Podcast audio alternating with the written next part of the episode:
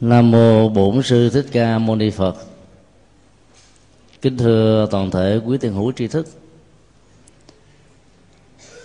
chương trình của buổi pháp đàm hôm nay dành cho phần giải đáp các thắc mắc, đặc biệt liên hệ đến việc ứng dụng và hành trì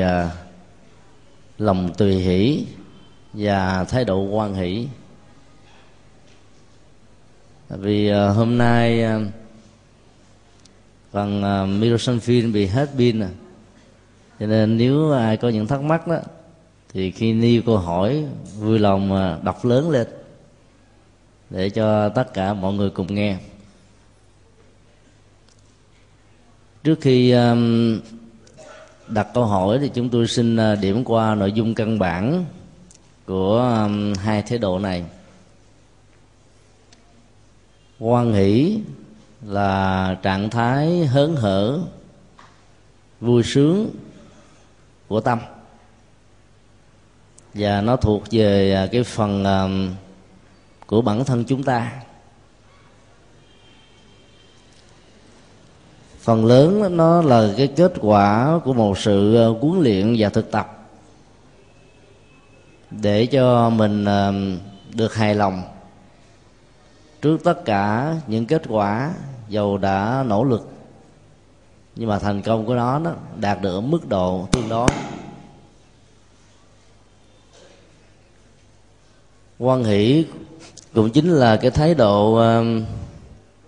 chấp nhận tất cả các nghịch cảnh, vì mình biết rất rõ rằng là với điều kiện, môi trường, hoàn cảnh, nhân duyên thì kết quả của mọi sự việc diễn ra nó phải như thế chứ không thể nào khác hơn. Do đó nó thuộc về phần uh, tự cảm nhận của tâm. Trong khi đó thái độ tùy hỷ đó là nỗ lực chia sẻ niềm vui của mình đối với thành công, đối với sắc đẹp, đối với phương tiện có, đối với những gì diễn ra một cách uh, thuận lợi của tha nhân. Cho cho nhỏ nhỏ thôi thôi.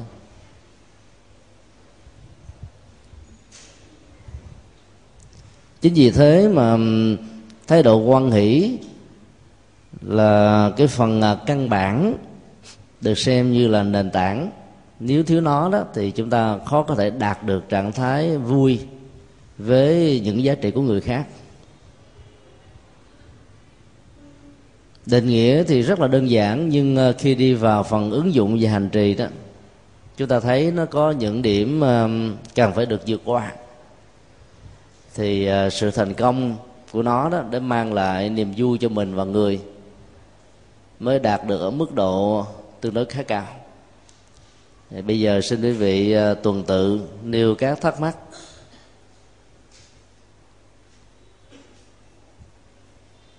Xin quý vị nêu những thắc mắc, và ai nêu thắc mắc thì vui lòng đứng lên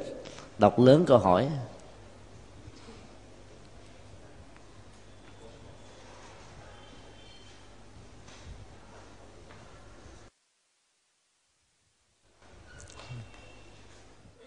Thưa quý thầy, thầy quý đồng bộ thông cảm cho một bạn quý thầy khó. Thưa quý thầy, con có một câu hỏi là khi tặng ai đó bằng tất cả tấm lòng và sự quan hỷ, nhưng người đó tặng lại không nhận thì phải làm sao? Người không nhận có mang tội đã công đức tùy hỷ không? Xin hết. Câu hỏi này là một câu hỏi phản ánh cái tình huống thường xuyên xảy ra trong mối quan hệ, khi mà chúng ta đặt một thái độ về tình thân, tình thương,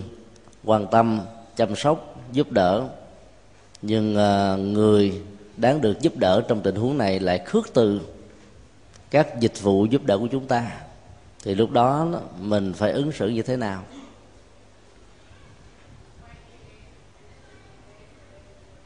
Đến với tha nhân bằng tất cả tấm lòng,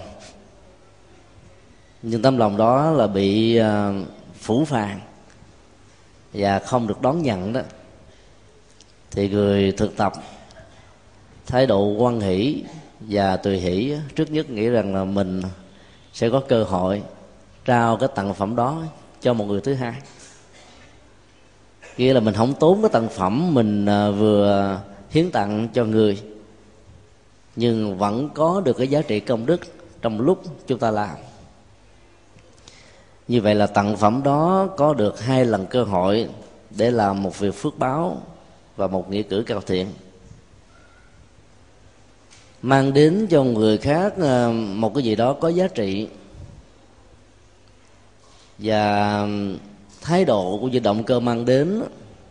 bằng một sự hoan hỷ, thấy rất rõ rằng là việc làm đó, đó sẽ mang lại cho cả hai được hạnh phúc. Trước khi chúng ta phát tâm làm, thái độ hoan hỷ có mặt. Đang khi làm công việc đó, đó thái độ hoan hỷ tiếp tục được duy trì, thì động tác của sự hoan hỷ để hiến tặng đó, nó đã được thể hiện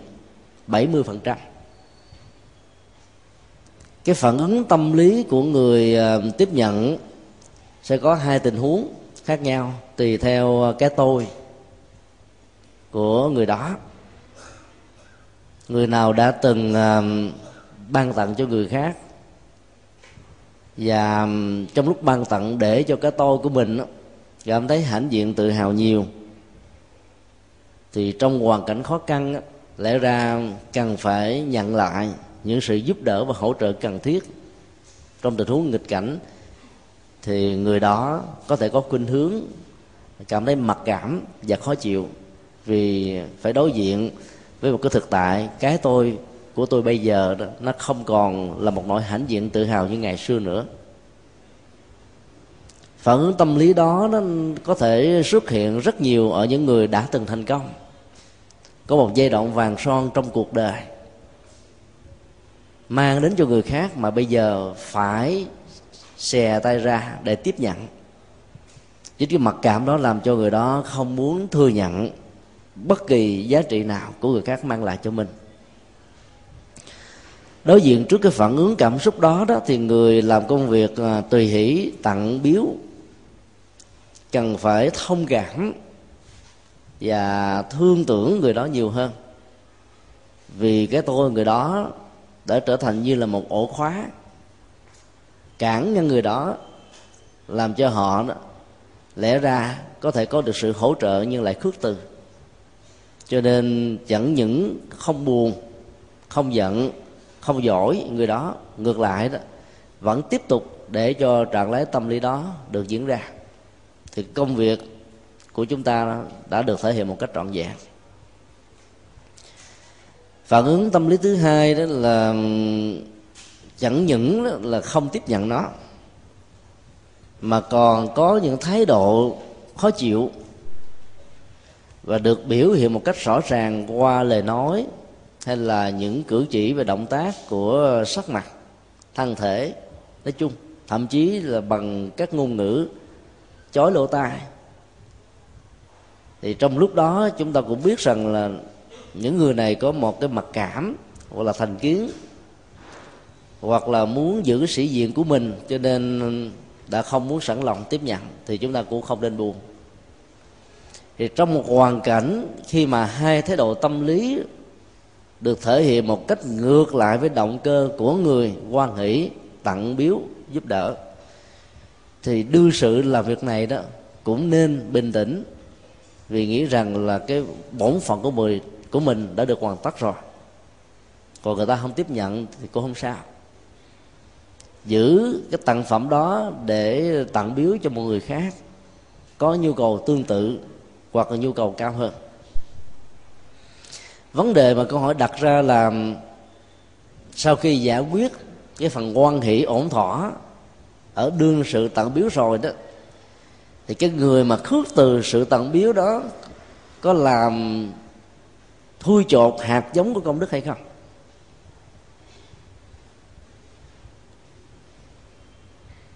Câu trả lời nó tùy theo tình huống. Nếu như cái người tặng biếu đem các tặng phẩm đến với niềm vui, nhưng thái độ và động cơ đó là vì cái tôi vì cái danh, chứ không phải là vì giúp đỡ tha nhân như là một đức tính tốt. Thì lúc đó nó gợi lên một cái phản ứng kháng cự,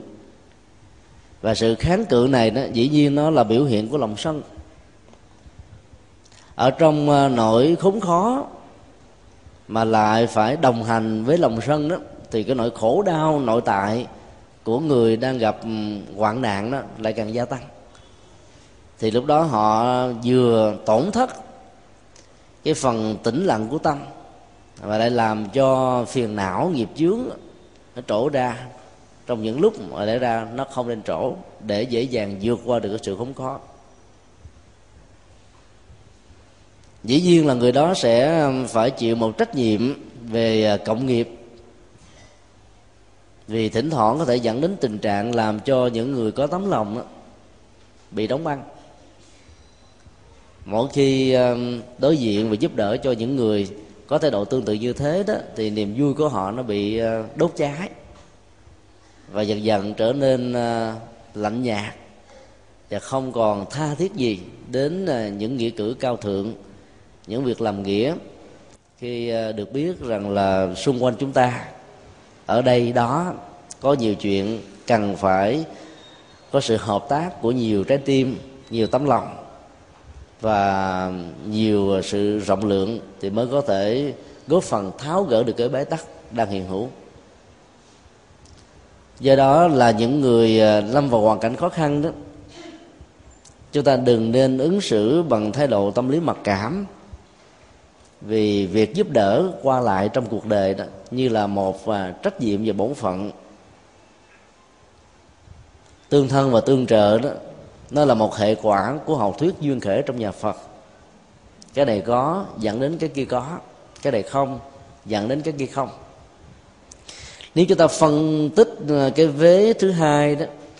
do vì cái này không có mặt dẫn đến cái khác không có mặt, thì chúng ta hiểu rằng là vì cái hoàn cảnh, do thất nghiệp chẳng hạn, do đồng lương thấp chẳng hạn, hoặc là do bệnh tật mà không thể tiếp tục cái công việc nghề nghiệp của mình, hoặc là do một lý do nào đó, thì sự vắng mặt của những điều như vừa nêu đó sẽ dẫn đến cái tình trạng là chúng ta sẽ không có mặt trong sự sung sướng đầy đủ, sung túc, và phải vật lộn với những nỗi khó khăn và gian truân trong cuộc đời. Đó là một cái diễn biến của duyên khể cần phải được hiểu và nắm. Vế thứ nhất của công thức duyên khể này là cái này có mặt dẫn đến cái khác có mặt. Chúng ta nên hiểu rằng là khi có sự có mặt của sự giúp đỡ đó, thì mình biết rằng là mình vẫn còn có phước báo, và có lẽ là nhờ gieo trồng những hạt giống nhân đức trong quá khứ, đến lúc mình nhớ, đến lúc mình quên, mà ngày hôm nay trong những hoàn cảnh khốn khó đó lại có những thuận duyên đến với chúng ta, thì phải tin vào nhân quả để mình tiếp nhận cái này. Và nhờ sự có mặt của sự hỗ trợ đó, chúng ta lại có thể vượt qua được những cái bế tắc đang hiện hữu. Và nếu vận dụng đúng cái vế thứ nhất của công thức duyên khể như vừa nêu đó, thì chúng ta vượt qua khốn khó từ đó là dễ dàng hơn. Đằng này vì tự ái, vì mặc cảm, vì sĩ diện, chúng ta khước từ các dịch vụ giúp đỡ, và do đó, đó cái phước đang có đó lại bị đánh mất cơ hội để sử dụng chúng, là một điều không được khôn ngoan. Do đó không có gì mà phải mặc cảm khi phải ngửa tay ra để tiếp nhận từ một sự giúp đỡ có tấm lòng. Chúng ta cứ thử hình dung Đức Phật Thích Ca đó đã từng là vị Đông Cung Thái tử, nếu không đi tu trở thành vua của một nước mà còn nhỏ bé nhưng rất là phồn thịnh và giàu có, đã từng dùng bàn tay của mình đã ban bố cho biết bao nhiêu bá tánh ấy. Thế mà khi trở thành một nhà tâm linh được gọi là phước của trời và người, ai cũng muốn gieo trồng ruộng phước đối với Ngài. Mỗi ngày từ sáng cho đến trưa, Ngài vẫn đi hành khất đây và đó, tiếp nhận từ những cái tặng phẩm rất là nhỏ, không đáng bằng một phần triệu, một phần trăm trăm triệu của những gì mà Ngài đã từng có.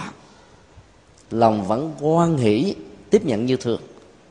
Bởi vì Ngài biết rằng là có nhiều người trong cuộc đời có tấm lòng nhưng không có phương tiện và điều kiện. Tặng cho Ngài đến lúc chỉ có một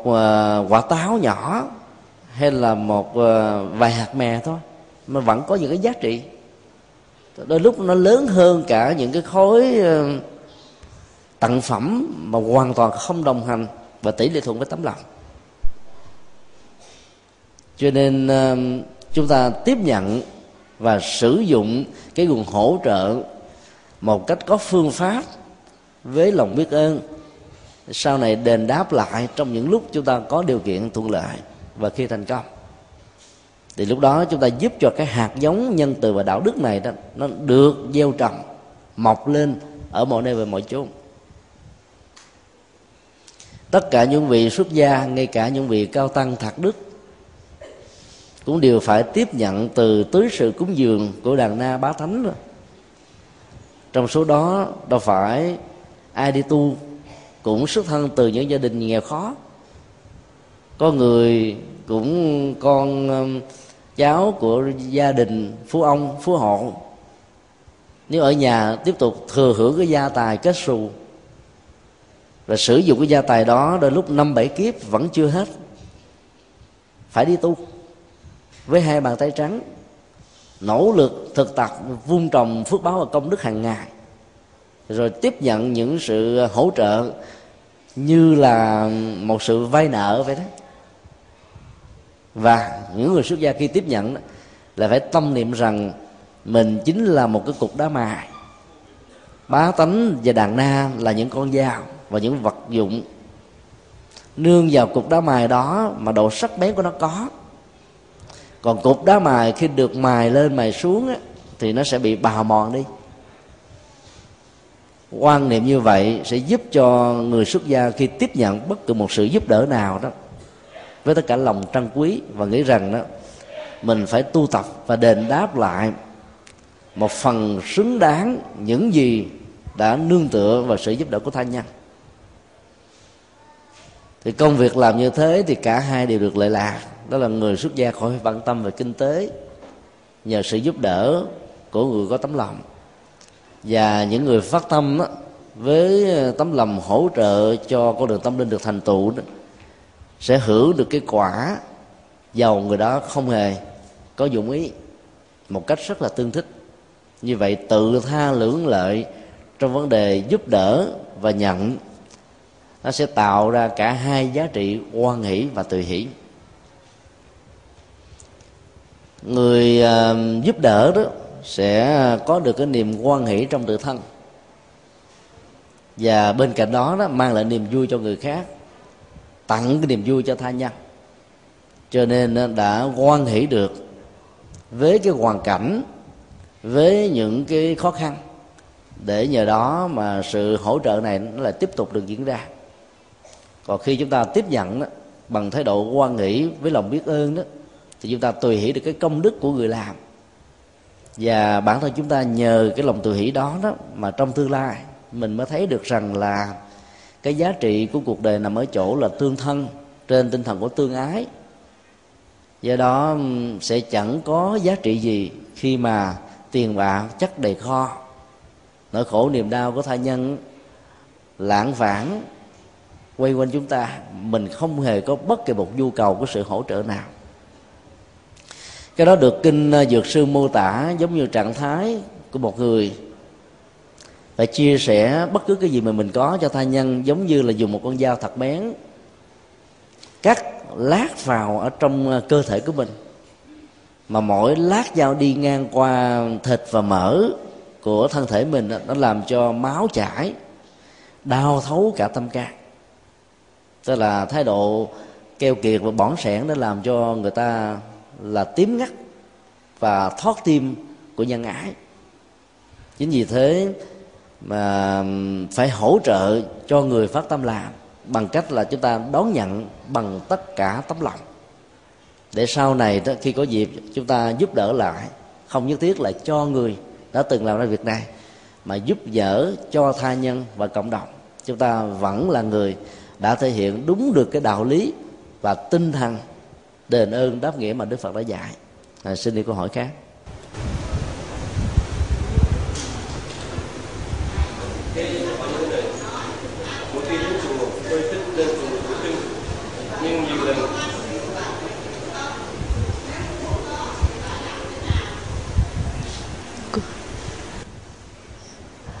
Câu hỏi đặt ra là cảnh giới Atula được biểu hiện như là sự tiếp nối liên tục của lòng sân. Vậy sống ở trong hoàn cảnh của các chúng sanh như thế đó, thì sự hoan hỷ và tuỳ hỷ có mặt hay không? Trước nhất chúng ta hiểu cảnh giới Atula không phải là một cái cảnh giới ở một hành tinh nào xa lạ, mà nó có mặt ở trong từng con người của mình. Khi mình nhăn nhó như là con khỉ, hay là quạo quọ căng thẳng, thì phải biết rằng mình đang sống ở trong cảnh giới của Atula. Và thái độ sống đó làm cho nhan sắc của mình ngày càng tàn tạ. Tất cả những sự hớn hở, vui mừng, hạnh phúc, tĩnh tại sâu lắng bên trong đó sẽ bị thiêu đốt bởi sự sân hận và giận dỗi, dầu nó có nhân duyên hay là vô cớ. Do đó chúng ta thấy rõ được cái hạt giống này nó tiềm tàng trải qua cái tiến trình sanh tử của mình, và hiếm khi có được một cái đời sống mà không hề có những bức xúc và lòng sân. Thì chúng ta sẽ thấy rất rõ rằng là không hề có một lòng sân nào được gọi là tuyệt đối và tồn tại một cách vĩnh hằng trong một con người. Do đó là Trương Phi. Cũng không có một cái cảnh giới nào mà suốt cuộc đời tồn tại của các cư dân trong cảnh giới đó đó chỉ có hiện hữu duy nhất một lòng sân. Nếu như thế là một sự thật, có lẽ họ đã bị tai biến mạch máu não chết hết trơn. Do đó phải hiểu cái cách thức mô tả trong kinh đó. Ngoài cái sự tả thực như một loại hình chúng sinh mà thái độ của họ về cao có và bất động, bất mãn trước các hoàn cảnh và đặc biệt là nghịch cảnh, chúng ta phải hiểu rằng nó được ám chỉ và được bao hàm chúng ta như là một bộ phận và thành phần bên trong. Khi nhìn thấy rất rõ rằng là không có một cái tánh sân bất biến tồn tại trong mỗi con người, thì cái niềm hoan hỷ chúng ta sẽ có thể có mặt. Và sự có mặt đó bắt đầu bằng những sự thực tập của chúng ta, rất đơn giản mà có hiệu quả cao. Chúng tôi đề nghị là mỗi người đó, dầu là người nam, nên có một cái kiến tròn tròn chứ giống như các cô thiếu nữ. Không phải để làm duyên làm dáng, không phải là để trang trí thẩm mỹ khi xuất hiện trước mặt quần chúng hay là có mặt đây đó, mà để thỉnh thoảng đó gỡ ra nhìn xem cái gương mặt ngày hôm nay của mình nó có tươi không, có hạnh phúc không, có nụ cười không, có những nếp nhăn không, có những cái căng thẳng đến độ hoặc là xanh mài xanh mét cái gương mặt, hay là nó đỏ đỏ gay đỏ gắt. Nếu sau khi quan sát chúng ta thấy những biểu hiện đó không có, thì biết rằng là cái sự thực tập về hoan hỷ của chúng ta đạt được ở mức độ tương đối nào đó. Do đó thỉnh thoảng khi ngồi đó, quý vị hãy thực tập là cười mỉm chi,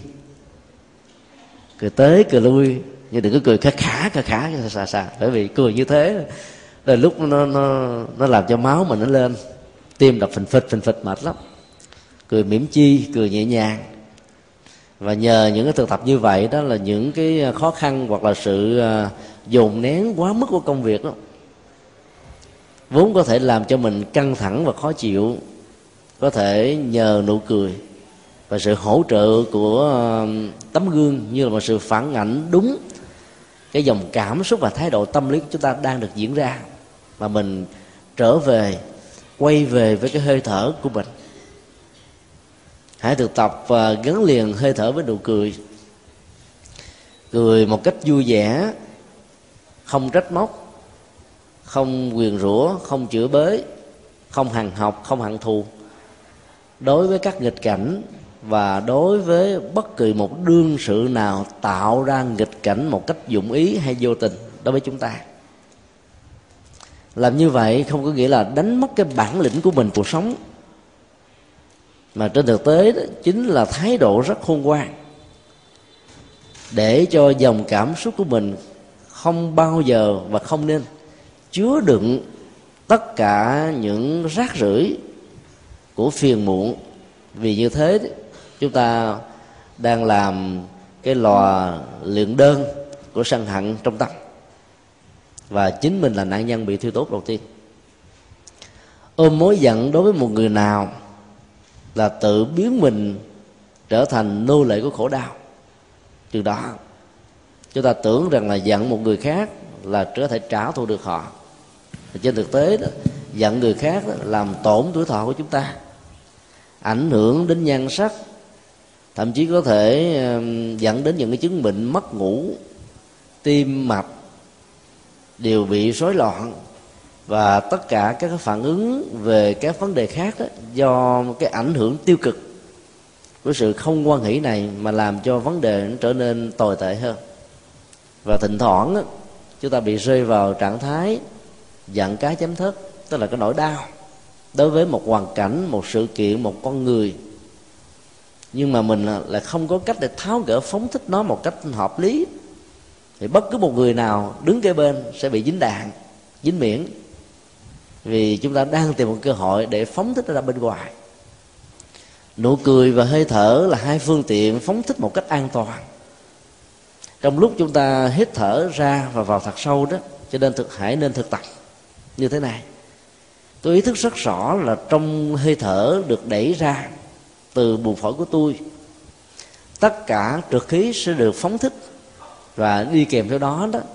là trượt khí của lòng đau, lòng sân, phiền muộn, bực dọc đối với tất cả những gì không được hài lòng.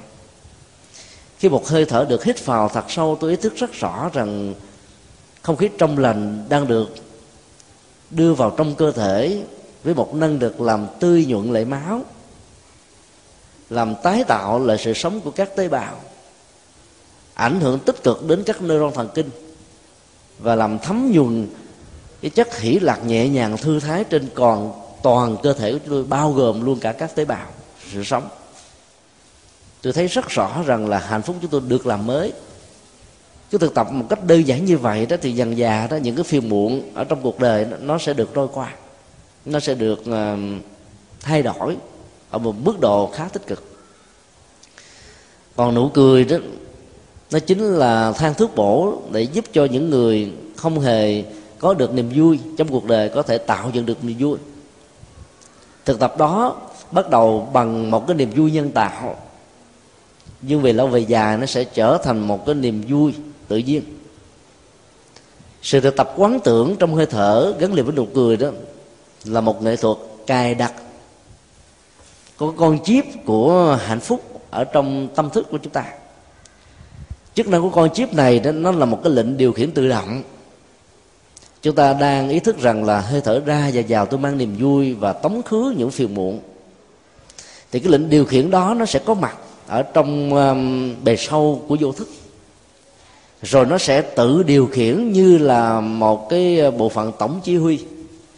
lên nhận thức của mắt, qua phản ứng của lỗ tai, ảnh hưởng trực tiếp đến lỗ mũi và lưỡi, cũng như là thân thể thông qua đó từ xúc chạm của chúng.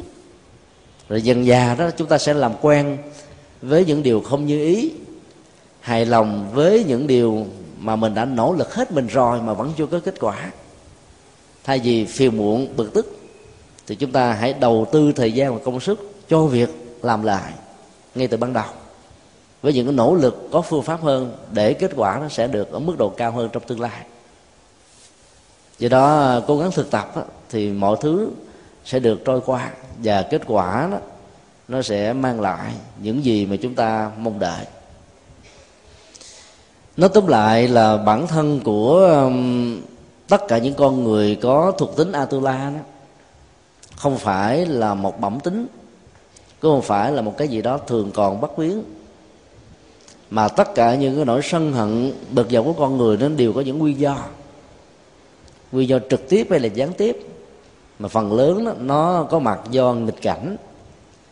hay là phải à, gặp gỡ những người mà mình không hề thích,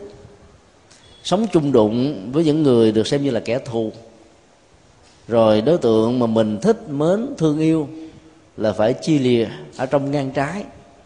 Tất cả những cái đó nó dẫn đến thái độ sân hận và phiền muộn, mà phiền muộn cũng là một hình thái khác của sân hận. Cho nên thấy rất rõ là, là vì nó mang tính điều kiện, cho nên hãy thực tập để vượt qua các trở duyên trong tính điều kiện, thì những nỗi đau đó nó sẽ được trôi đi. Do đó tất cả niềm hoan hỷ có thể có mặt được ở thế giới của Atula và những con người có bản tính của Atula. Khi niềm hoan hỷ ở người đã có đó, thì chúng ta sẽ bắt đầu nuôi được, gieo trồng được cái hạt giống vui với những nỗ lực của người khác, với những thành công, nhan sắc, giá trị, đóng góp của cuộc đời, của con người. Và hai cái này là mối liên hệ hai chiều. Hễ cái này có mặt đó, có thể tạo tiền đề và điều kiện thuận lợi cho cái khác cục có mặt. Và làm được như thế đó, thì những cái chất liệu Atula với những hạt giống gây rắc rối cho mình và cho cuộc đời đó, nó sẽ từ từ đó, mất hết tất cả mọi tông tích. Và lúc đó tâm của chúng ta nó được lắng trong và nhẹ nhàng và thư thái. Đó là cái kết quả mà ai có thực tập đều có thể đạt được. À, xin yêu câu hỏi khác.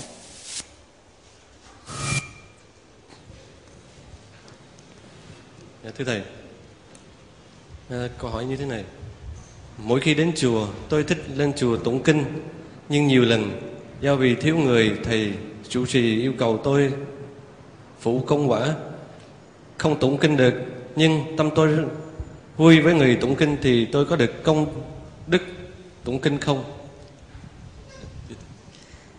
Tình huống này nó diễn ra trong một hoàn cảnh khi mà nhân sự ở trong một công việc làm tốt nào đó đó chưa đủ túc số. Cái nguyện vọng của chúng ta muốn làm chuyện A để đạt được cái niềm vui trọn vẹn nhất, nhưng chúng ta lại được cắt đặt, mời gọi, yêu cầu hay là thỉnh mời vào cái công việc B. Thì lúc đó nó phần lớn chúng ta sẽ méo mó cái mặt, vì mình đâu có sở trường ở trong lĩnh vực này mà buộc phải được làm. Và nếu để cho cái méo mó gương mặt xuất hiện đó, thì trong lúc làm đó, mỗi một động tác được thực hiện trôi qua đó, nó mang gánh cả cái núi tu di ở trên đầu, trên cổ, trên vai chúng ta,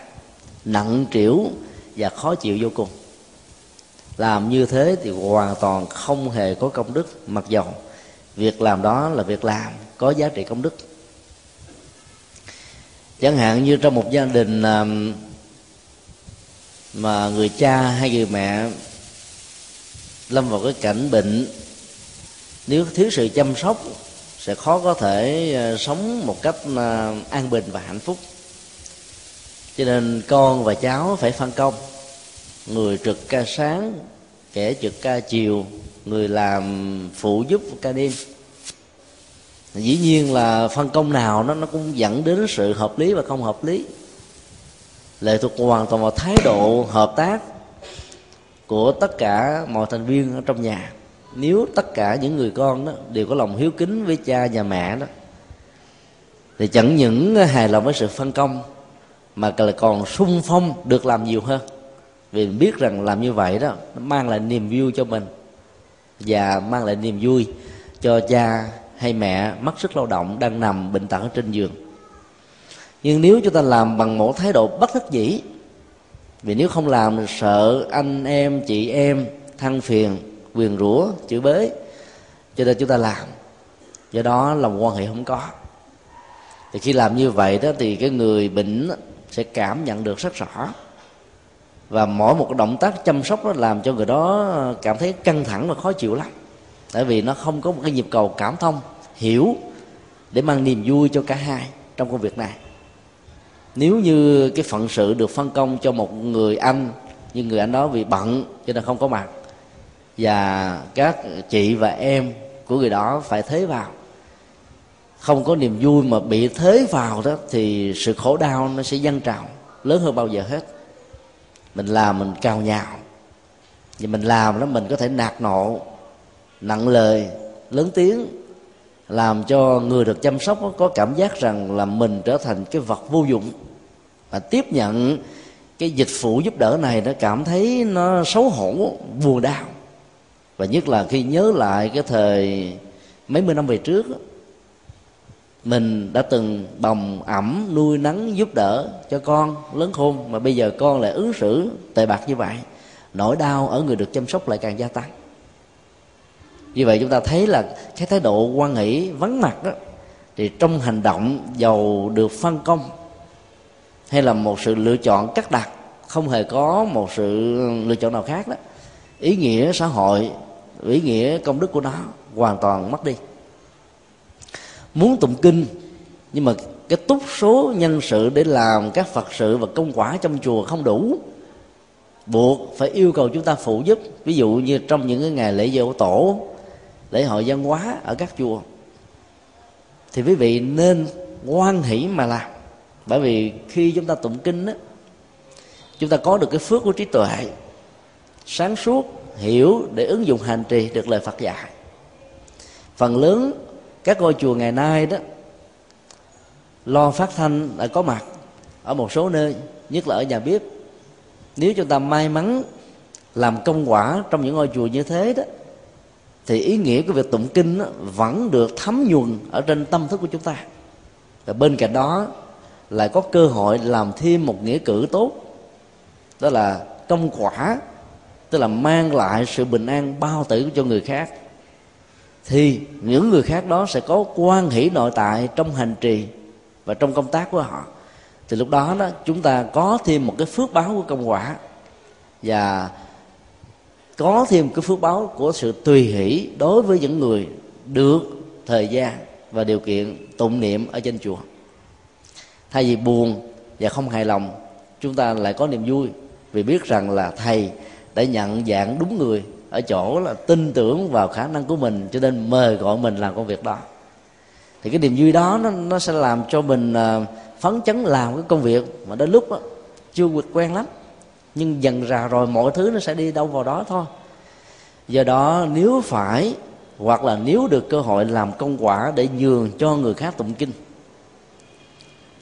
và trong lúc làm mình tùy hỷ với sự tụng kinh và niềm vui sự tụng của người khác, thì chúng ta vẫn có được cái phước lực của công đức tương tự như người tụng kinh, và thậm chí là hơn cả người đó, vì người đó không có được điều kiện làm công quả, trong khi chúng ta thì có được cả hai. Ai có mặt ở trên chùa Hoàng Pháp vào những khóa tu Phật thất, với số lượng người tham dự khoảng gần ba nghìn người, hoặc là cái tuần lễ đầu tiên chủ nhật của mỗi tháng,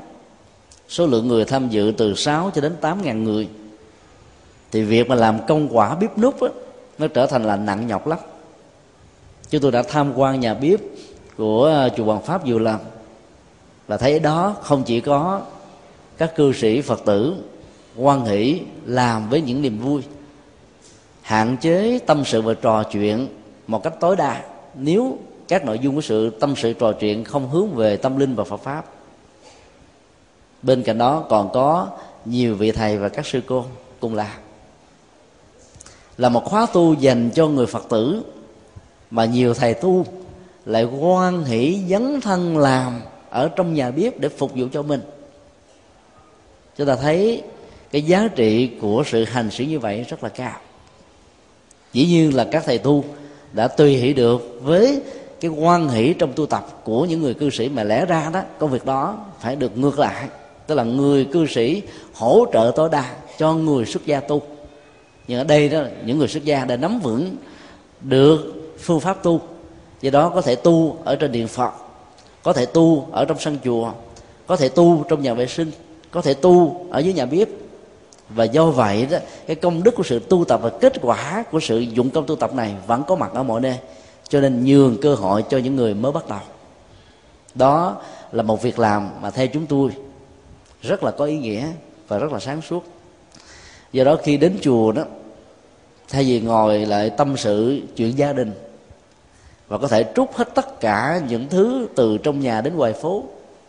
thì chúng ta đang mang những rắc rối và phiền muộn nhét vào lỗ tai của người bạn đạo của mình. Và do đó nó hoàn toàn có lợi, mà chúng ta phải lãnh lấy một cái cộng nghiệp xấu nữa. Là bởi vì không phải ai nghe tất cả những điều phiền muộn đều có đủ năng lực để hóa giải nó. Cho nên đó, chúng ta chỉ mang những niềm vui, kể những chuyện hay, những đạo lý có ý nghĩa, chuyển hóa và nội dung sâu sắc. Còn những chuyện phù miệng, uh, phiền muộn của mình đó, thì mình tìm những bậc tâm linh để nhờ những kỹ năng giải quyết chúng. Chứ còn nếu mà, mà tâm sự mà không đúng người đó, chẳng những chúng ta không được điều gì mà làm cho người đó bị phiền. Mà nếu người đó đổ dầu thêm lửa thì cái hoàn cảnh đó đang khốn khó trở nên lâm ly bi đát hơn. Đó là điều không nên. Do đó tìm một việc gì đó làm khi có mặt tại chùa. Thì ý nghĩa của sự có mặt trong việc đi chùa đó, nó sẽ đạt được giá trị rất là cao. Chúng ta thử hình dung um, Lục Tổ Huệ Năng, một bậc cao tăng về thiền, đã mang lại một cái không khí mới cho thiền về thái độ vô chấp, vô trụ. Và nhờ cái phong cách thiền đó đó mà biết bao nhiêu triệu triệu con người đã được an vui. Những năm tháng bắt đầu tập sự xuất gia, công việc làm duy nhất của Ngài đó là làm công quả với nhà bếp. Bữa củi, gánh nước, nấu cơm, lặt rau, dọn quả đường, la quét nhà, rửa chén. Hầu như là không có việc phước báo công đức nào Ngài không làm. Nhờ gieo trồng cái nền tảng phước báo và công đức và tùy hỷ với những cái việc Phật sự tốt hơn của những người khác dấn thân làm, chúng ta được luôn cả hai công đức cùng một lúc. Vì dĩ nhiên là chúng ta phải thực tập tu, là bởi vì Ngài nhờ có cơ hội nghe được câu Kinh Kim Cang: ưng vô sở trụ di sanh tùy tâm. Một sự thực tập là buông xả hết mọi chấp mắc, mọi dính ở trong cuộc đời, để cho tâm nó được trong sáng, vô chấp, cũng giống như trạng thái chân không. Cái thực tập đó, đó nó lại có thể dễ dàng được thực hiện ở trong lúc chúng ta đang làm việc. Và do đó nó, nó có luôn cả giá trị của việc tụng kinh và hành trì kinh, và luôn cả công việc của công đức và phước báo. Cho nên đừng nghĩ rằng những công việc nho nhỏ như là quét sân chùa, lau nền chánh điện,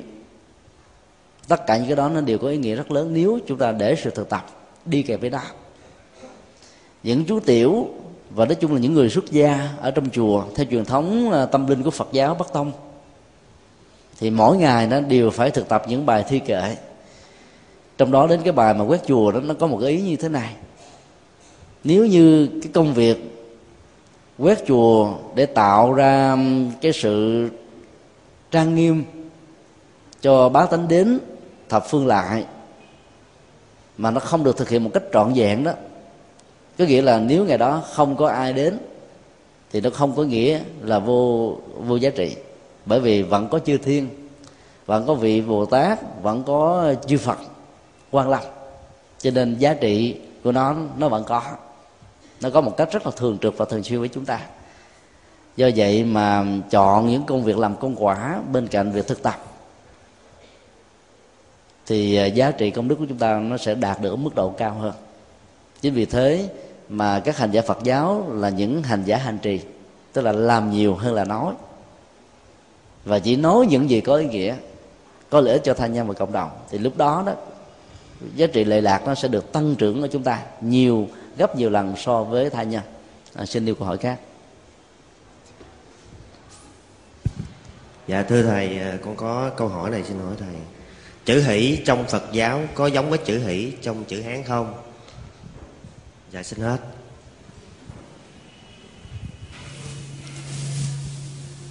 Chữ hỷ trong Phật giáo và chữ hỷ trong chữ Hán là một thôi. Nó bày tỏ niềm vui, trạng thái hớn hở, hân hoan, và nó là một cái cái không gian no hạnh phúc của tâm.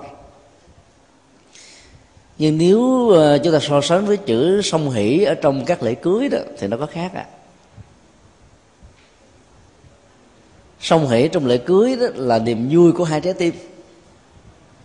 Dưới sự chứng kiến hỗ trợ và vui ké của họ tộc hai bên, trai và gái, cái niềm vui của song hỷ là một niềm vui nỗ lực nối kết hai trái tim khác nhau trở thành một. Và trong nghệ thuật chơi chữ của người Trung Hoa đó, chúng ta thấy hai chữ hỷ này nó dính và đan xen với nhau. Ý muốn nói rằng là trong quan hệ của đời sống vợ chồng đó, nếu chỉ có một người vui theo cơ chế người này làm cho người kia được vui trong sự phục vụ, hoặc bị buộc phải phục vụ cho người còn lại đó, thì cái niềm vui đó là một cái niềm vui đơn độc, một chiều, nó không có giá trị lâu dài. Mà nó phải có mối liên hệ hai chiều. Vợ phải làm cho chồng vui, chồng phải tôn trọng, phải mang lại niềm vui cho người vợ xứng đáng của mình. Và cả hai niềm vui mang lại và hiến tặng cho nhau đó sẽ tạo ra giá trị của hạnh phúc thật sự. Cái niềm vui song hành như thế nó, nó có những cái um, tương nhượng, những trách nhiệm, những bổn phận. Đề cập đến sự tương nhượng là vì chúng ta nhận thấy rất rõ là trong mối quan hệ giữa vợ và chồng thỉnh thoảng đó, nó không có đồng đẳng với nhau về nhận thức, về hiểu biết, về đạo đức, về hành trì, về thái độ sống. Và có một số tình huống nó dẫn đến tình trạng là khập khiễng về sự hiểu biết, về ứng dụng. Cho nên cá tánh khác biệt này đã làm cho hai bên đó, mặc dầu có thương nhau, quan tâm nhau, chăm sóc nhau, lo lắng cho nhau ấy, thế mà không thể nào mang lại niềm vui cho nhau. Do đó là chúng ta phải tương nhượng ở chỗ là nhường để cho cái hình ảnh thiên thần ở người chồng của những năm tháng mới bắt đầu quen nhau nó mãi mãi là một thiên thần, chứ đừng trở thành như là một chàng võ phu. Còn hình ảnh của nàng tiên, của người vợ đối với anh chồng của năm tháng đầu, nó mãi mãi là một cái gì đó rất đẹp, chứ đừng trở thành sư tử Hà Đông. Do đó chúng ta phải là tương nhượng, nhượng lẫn nhau ở những gì mà chúng ta cảm thấy rằng là nếu rạch ròi, hơn và thua, thắng và bại, đúng và sai đó, nó sẽ chẳng đưa chúng ta đến đâu, và nó chỉ làm cho vấn đề trở nên ngày càng rắm rối. Vì đó có một số điều đó, nếu nó không quan trọng đến hạnh phúc, không quan trọng đến cả đời sống của gia đình đó, nhường nhịn vài ba câu cũng chẳng có hổ mặt nào, cũng chẳng mất đi cái gì, và ngược lại nó lại có giá trị xây dựng cho một đời sống gia đình thật sự là đầm ấm và hạnh phúc hơn. Thì lúc đó là những sự tương nhượng như vậy cần phải được thực tập. Người nữ thì có thói quen nghĩ như thế này: nếu mình được cưng chiều từ nhỏ đến lớn dưới vòng tay thương yêu, chăm sóc của cha và mẹ, hoặc là mình đã từng nhìn thấy cái cảnh cha mình chăm sóc mẹ mình, rồi mình muốn cái người chồng của mình cũng có được một thái độ, cách thức làm tương tự, mà khi không nhìn thấy thì cái nỗi đau bắt đầu trỗi dậy, hờn mát, giận dỗi, trách móc, phân bì nhiều quá có thể làm cho vấn đề trở nên rắc rối hơn. Do đó đó là chúng ta cũng nên thực tập là đừng bao giờ nghĩ rằng hễ là người nam thì phải ga lăng và chiều người nữ thật là nhiều. Ai có thái độ tâm lý như thế đó thì khi mà sống với cái người mà không biết chiều mình, mặc dù người đó rất đàng hoàng đứng đắn, mình tưởng rằng người đó không thương mình, và dẫn đến một cái phản ứng sai lầm là làm mất niềm vui cho cả hai. Còn những người nam đó thì cũng cần phải tế nhị, vì đời sống của người vợ đó nó thuộc về cảm xúc và cảm tính, cho nên những sự quan tâm nho nhỏ, chăm sóc nho nhỏ đó có thể làm cho người đó có được niềm vui thật sự. Đừng vì công việc, đừng vì sự bận rộn mà quên đi hết tất cả những cái biểu hiện của tình thương và sự chăm sóc có ý nghĩa này. Cái niềm vui như vậy nó nó sẽ bắt đầu có mặt, và do đó cả hai bên đều phải thấy được điều đó để cùng làm, cùng tạo cho cái giá trị song hỷ nó có mặt từ lúc mà nối kết trái tim là một cho đến lúc mà sống với nhau trăm năm tuổi bạc.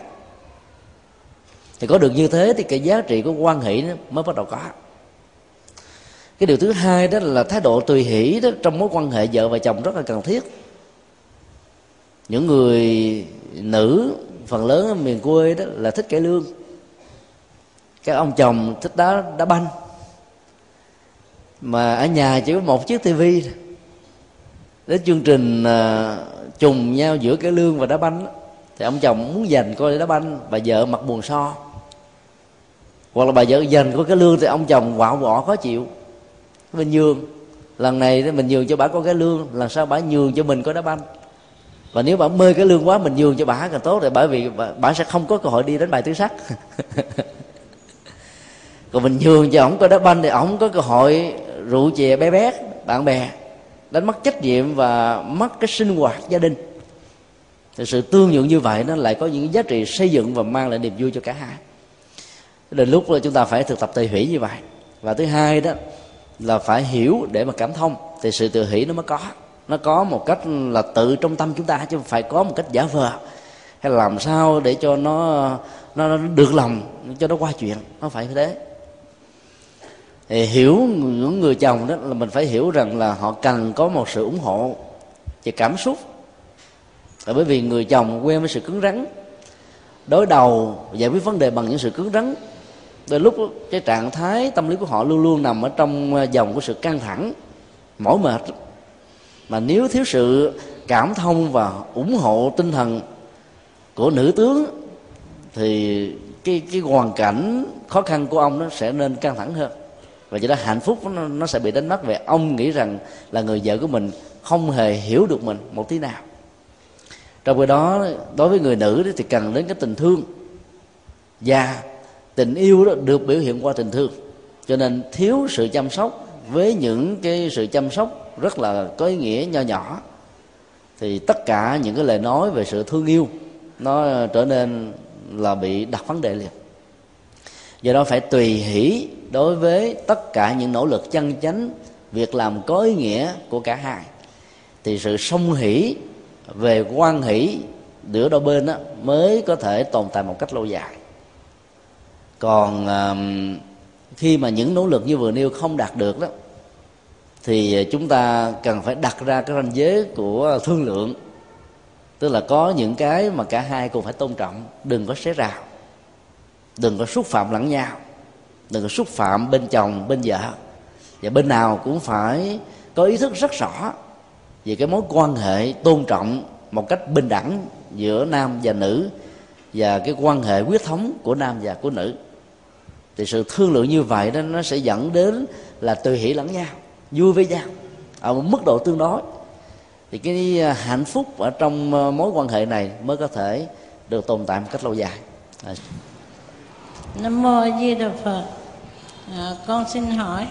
khi đọc sách A Tỳ Đàm, thỉnh thoảng con bắt gặp khái niệm tâm tham thọ ký và tâm tham thọ xả, nhưng là không hiểu gì, xin thầy giải thích và minh họa. A Tỳ Đàm còn được phiên âm là A Tỳ Đạt Ma, ở trong tiếng Pali và Sanskrit gọi là Abhidhamma, và nghĩa đen của nó đó, đó là giáo pháp có giá trị cao thượng về phương diện hướng dẫn tâm linh và đạo đức của chúng ta, hoặc là nó là một cái loại uh, uh, pháp vi diệu, bởi vì cái chiều sâu phân tích của nó đó nó đạt được ở mức độ là thuyết phục tâm lý của người học và người hành trì ở mức độ sâu sắc nhất. Và do đó khi theo dõi và thực tập những uh, các thuật ngữ và sự hành trì ở trong um, A Tỳ Đàm đó, thì chúng ta sẽ thấu đáo tường tận vấn đề hơn là chỉ hiểu một cách bề mặt của nó. Khái niệm uh, tâm tham thọ hỷ đó, nó bao gồm là một sự đồng hành hai vế. Thứ nhất đó là lòng tham, lòng tham về những điều bất chánh, lòng tham có thể vượt ranh giới của luật pháp, lòng tham có thể dẫm đạp lên lương tâm và tạo ra sự rai rứt hồi đồng trong tương lai khi nhận dạng đó là một việc làm sai lầm. Nhưng khi mà mình chưa nhìn thấy quan tài hoặc là chưa nằm trong quan tài, chúng ta chưa đổ lệ, thì lòng tham đó nó có thể có khuynh hướng hoạt dụng không đái, có nghĩa là nó luôn luôn tập chứa ngày càng nhiều ở trên nền tảng mang niềm vui cho cái tôi vị kỷ, cái tôi bất thiện, cái tôi không có ý nghĩa của giá trị cộng đồng. Thì lòng tham đó được gọi là lòng tham cần phải tránh.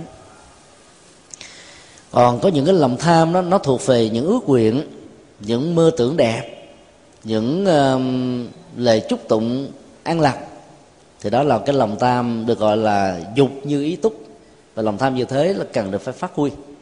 Tất cả những người muốn làm lành, lánh dữ cần phải nuôi ở trong tâm mình những niềm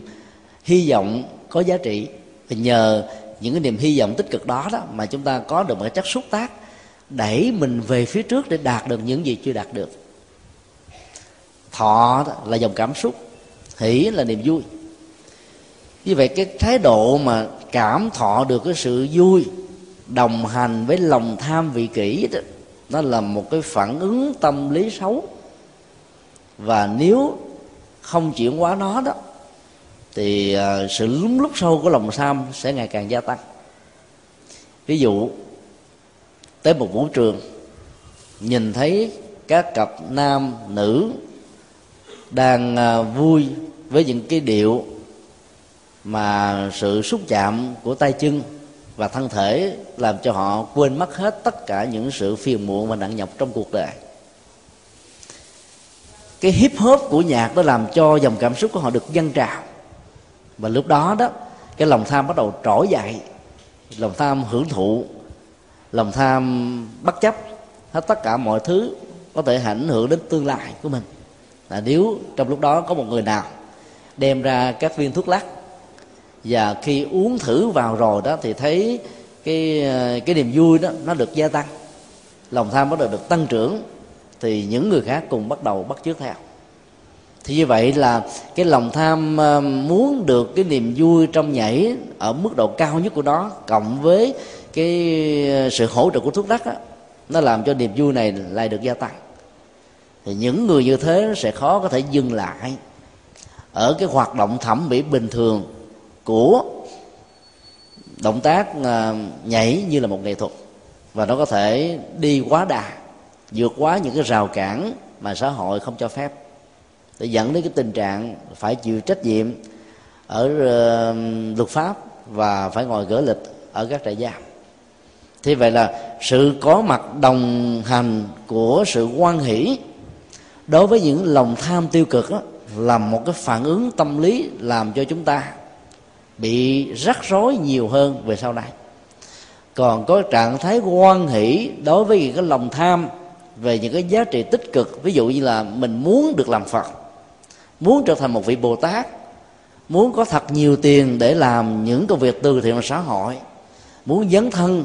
làm uh, vơi đi nỗi khổ niềm đau cho cộng đồng, thì mặc dầu nó vẫn là lòng tham, nhưng lòng tham này đó nó lại là một chất xúc tác cần thiết cho mình. Do đó lòng tham thọ hỷ nó vẫn có hai khuynh hướng, tùy theo nội dung và cái hậu quả của đó đó mà chúng ta nên phát huy hay là nên chuyển hóa đó. Nếu nội dung của lòng tham là xấu thì cái cảm xúc hoan hỷ đồng hành với lòng tham này là cần phải được vượt qua.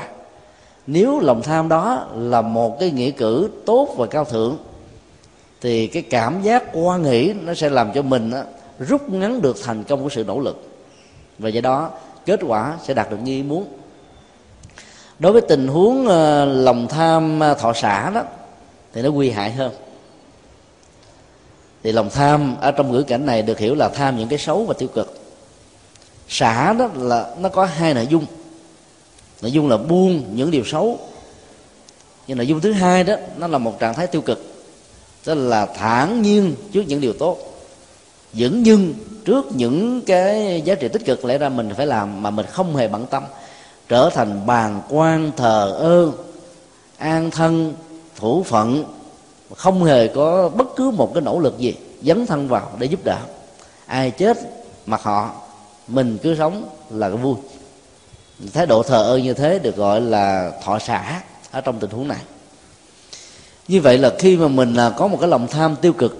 trỗi dậy như là một động cơ để giết người, để trộm cắp, để tước đoạt hạnh phúc chung trinh của một gia đình nào đó, hay là rượu chè, xì ke, ma túy, nói láo để lừa đảo, lừa gạt, vân vân. Nói chung là năm điều phi đạo đức. Do lòng tham này muốn thực hiện mà có thêm cái trạng thái là thản nhiên và dửng dưng đó, thì cái mức độ của những người đó đó đã rơi vào cái trạng thái là điếc không sợ chúng và cùi không sợ lỡ. Thì họ không còn có cảm giác rằng là nó có bất kỳ một sai lầm nào, một tội lỗi nào trong những việc làm không có ý nghĩa về đạo đức. Thì những người như thế rất là khó hội đạo, bởi vì họ không có niềm tin về đời sau, cũng không hề có niềm tin về trách nhiệm đạo đức và nhân quả, cũng không hề có bất kỳ một nỗi sợ hãi gì cả. Cho nên ai rơi vào lòng tham thọ xả phải biết rằng đó là một cái nỗi nguy kịch nhất. Ngày rằm mà trung thu chiều qua hai không không bảy, chúng tôi trở lại trại giam K hai mươi huyện Giòm Trôm, tỉnh Bến Tre lần thứ ba. Và lần này đã số lượng phạm nhân đó từ một nghìn tám trăm năm mươi trở thành là hai nghìn trong vòng có ba tháng. Trong số những cái trại giam ở các tỉnh lẻ khác đó, với một cái mức án từ ba năm rưỡi tù trở xuống đã quá đầy ắp, không còn chỗ để chứa, thì người ta đưa về cái trại giam K hai mươi này. Thì những người như thế là đỡ chung với những người với bản án là từ năm cho đến hai mươi năm tù. Sau khi chia sẻ cái đề tài bỏ kiếp giang hồ vào ngày đó đó, có một số anh chị em phạm nhân đến gặp chúng tôi và tâm sự như thế này. Họ nghĩ rằng là cuộc đời của họ là hết rồi. Chứ tôi hỏi sao mà gọi là hết. Họ nói là tôi làm quá nhiều điều ác. Giết người cũng có, trộm cắp cũng có, rượu chè bê bát cũng có, ngoại tình cũng có, rồi lừa đảo cũng có, rồi đâm thê chém mướn cũng có. Nói chung là không có việc xấu nào mà họ chưa từng nếm trải qua. Cho nên nghĩ rằng là mình không thể nào có thể hồi đầu quay về bờ. Và do vì cái trạng thái tâm lý đó mà tôi đã bất chấp và trở thành là một cái tay anh chị ở trong thế giới xã hội đen rất nhiều năm qua. Và bây giờ phải ngồi hai mươi năm tù. Nhưng mà sau khi nghe phân tích bỏ kiếp giang hồ thì mình có thể bỏ được những nghiệp xấu và thay thế những nghiệp xấu đó bằng những hành động tốt. Và thấy rất rõ là là thay vì trừng phạt cái bàn tay đã từng à, lấm lem máu, cướp giật, thì bây giờ dùng bàn tay đó, đó trở thành cái cây gậy giúp đỡ cho người già, dìu dắt những người tật quyền và phụng sự cho xã hội cộng đồng. Thì những cái nghiệp xấu ác sẽ được vượt qua và đời sống mới sẽ được xây dựng. Chúng tôi hoàn toàn rất là là tâm đắc. Cho nên chúng tôi thấy rằng là giáo pháp nhà Phật như là mang lại ánh sáng cho mình. Cái lời tâm sự đó nó cho chúng ta thấy rằng là có nhiều người đó khi mà dấn thân ở trong lòng tham thọ xả lâu dài, chày tháng rồi đó, họ có cái cảm giác rằng là họ không thể nào có thể làm mới được. Do vì cái quan niệm sai lầm như thế cho nên cái tình trạng đó, sai lầm lại càng diễn ra ở mức độ nghiêm trọng hơn, nguy kịch hơn. Do đó nó, chúng ta cần phải thực tập lời Phật dạy trong kinh đó, đó là lòng xấu hổ bản thân và xấu hổ xã hội, với hai cái thuật ngữ rất quen thuộc đó là tàm và quý. Khái niệm chữ Hán này hơi khó hiểu, tàm quý, cho nên chúng tôi xin đề nghị dịch ở cái nghĩa đơn giản mặc dù nó hơi dài là xấu hổ bản thân và xấu hổ xã hội. Xấu hổ bản thân đó là cái tình huống việc làm xấu của mình đó, không hề có một người nào phát hiện, không ai biết. Mình có thể qua được những cái sơ hở của luật pháp và dối gạt được quần chúng một cách tập thể, nhưng chúng ta không thể dối gạt được lương tâm của mình, vì lương tâm chính là một tấm gương. Chúng ta cảm thấy nó rai rứt bên trong cho đến lúc nào mà mình chưa hồi đầu và chưa chuyển hóa được nó đó, thì sự rai rứt này nó vẫn còn tiếp tục diễn ra. Thì cái xấu hổ nội tại đó được gọi là xấu hổ bản thân. Còn xấu hổ xã hội là chúng ta so sánh mình với cộng đồng, là khi cái điều làm xấu này được phát hiện đó, chúng ta bị nguyền rủa, xã hội lên án và bị cô lập, cha mẹ mình mất thanh danh và hầu như là bị mang tai mang tiếng rất là nhiều. Tất cả những cái sức nặng đó về phương diện cộng đồng đó đã làm cho mình sợ mà không dám làm, mà nếu lỡ có làm điều xấu rồi ráng mà nỗ lực để chuyển hóa nó. Thì cái xấu hổ về phương diện xã hội này đó nó sẽ hỗ trợ cho chúng ta một cách tương đồng như là sự xấu hổ của bản thân. Thì hai cái trạng thái đạo đức như vừa nêu đó, nếu được thực tập một cách có người được phương pháp đó, thì Đức Phật nói rằng là chúng ta sẽ vượt qua được cái trạng thái tâm tham thọ xả, tức là tham và liều không hề sợ bất kỳ cái hậu quả nào của nó. Nhờ có xấu hổ chúng ta mới bắt đầu quay về với con đường của tỉnh thức.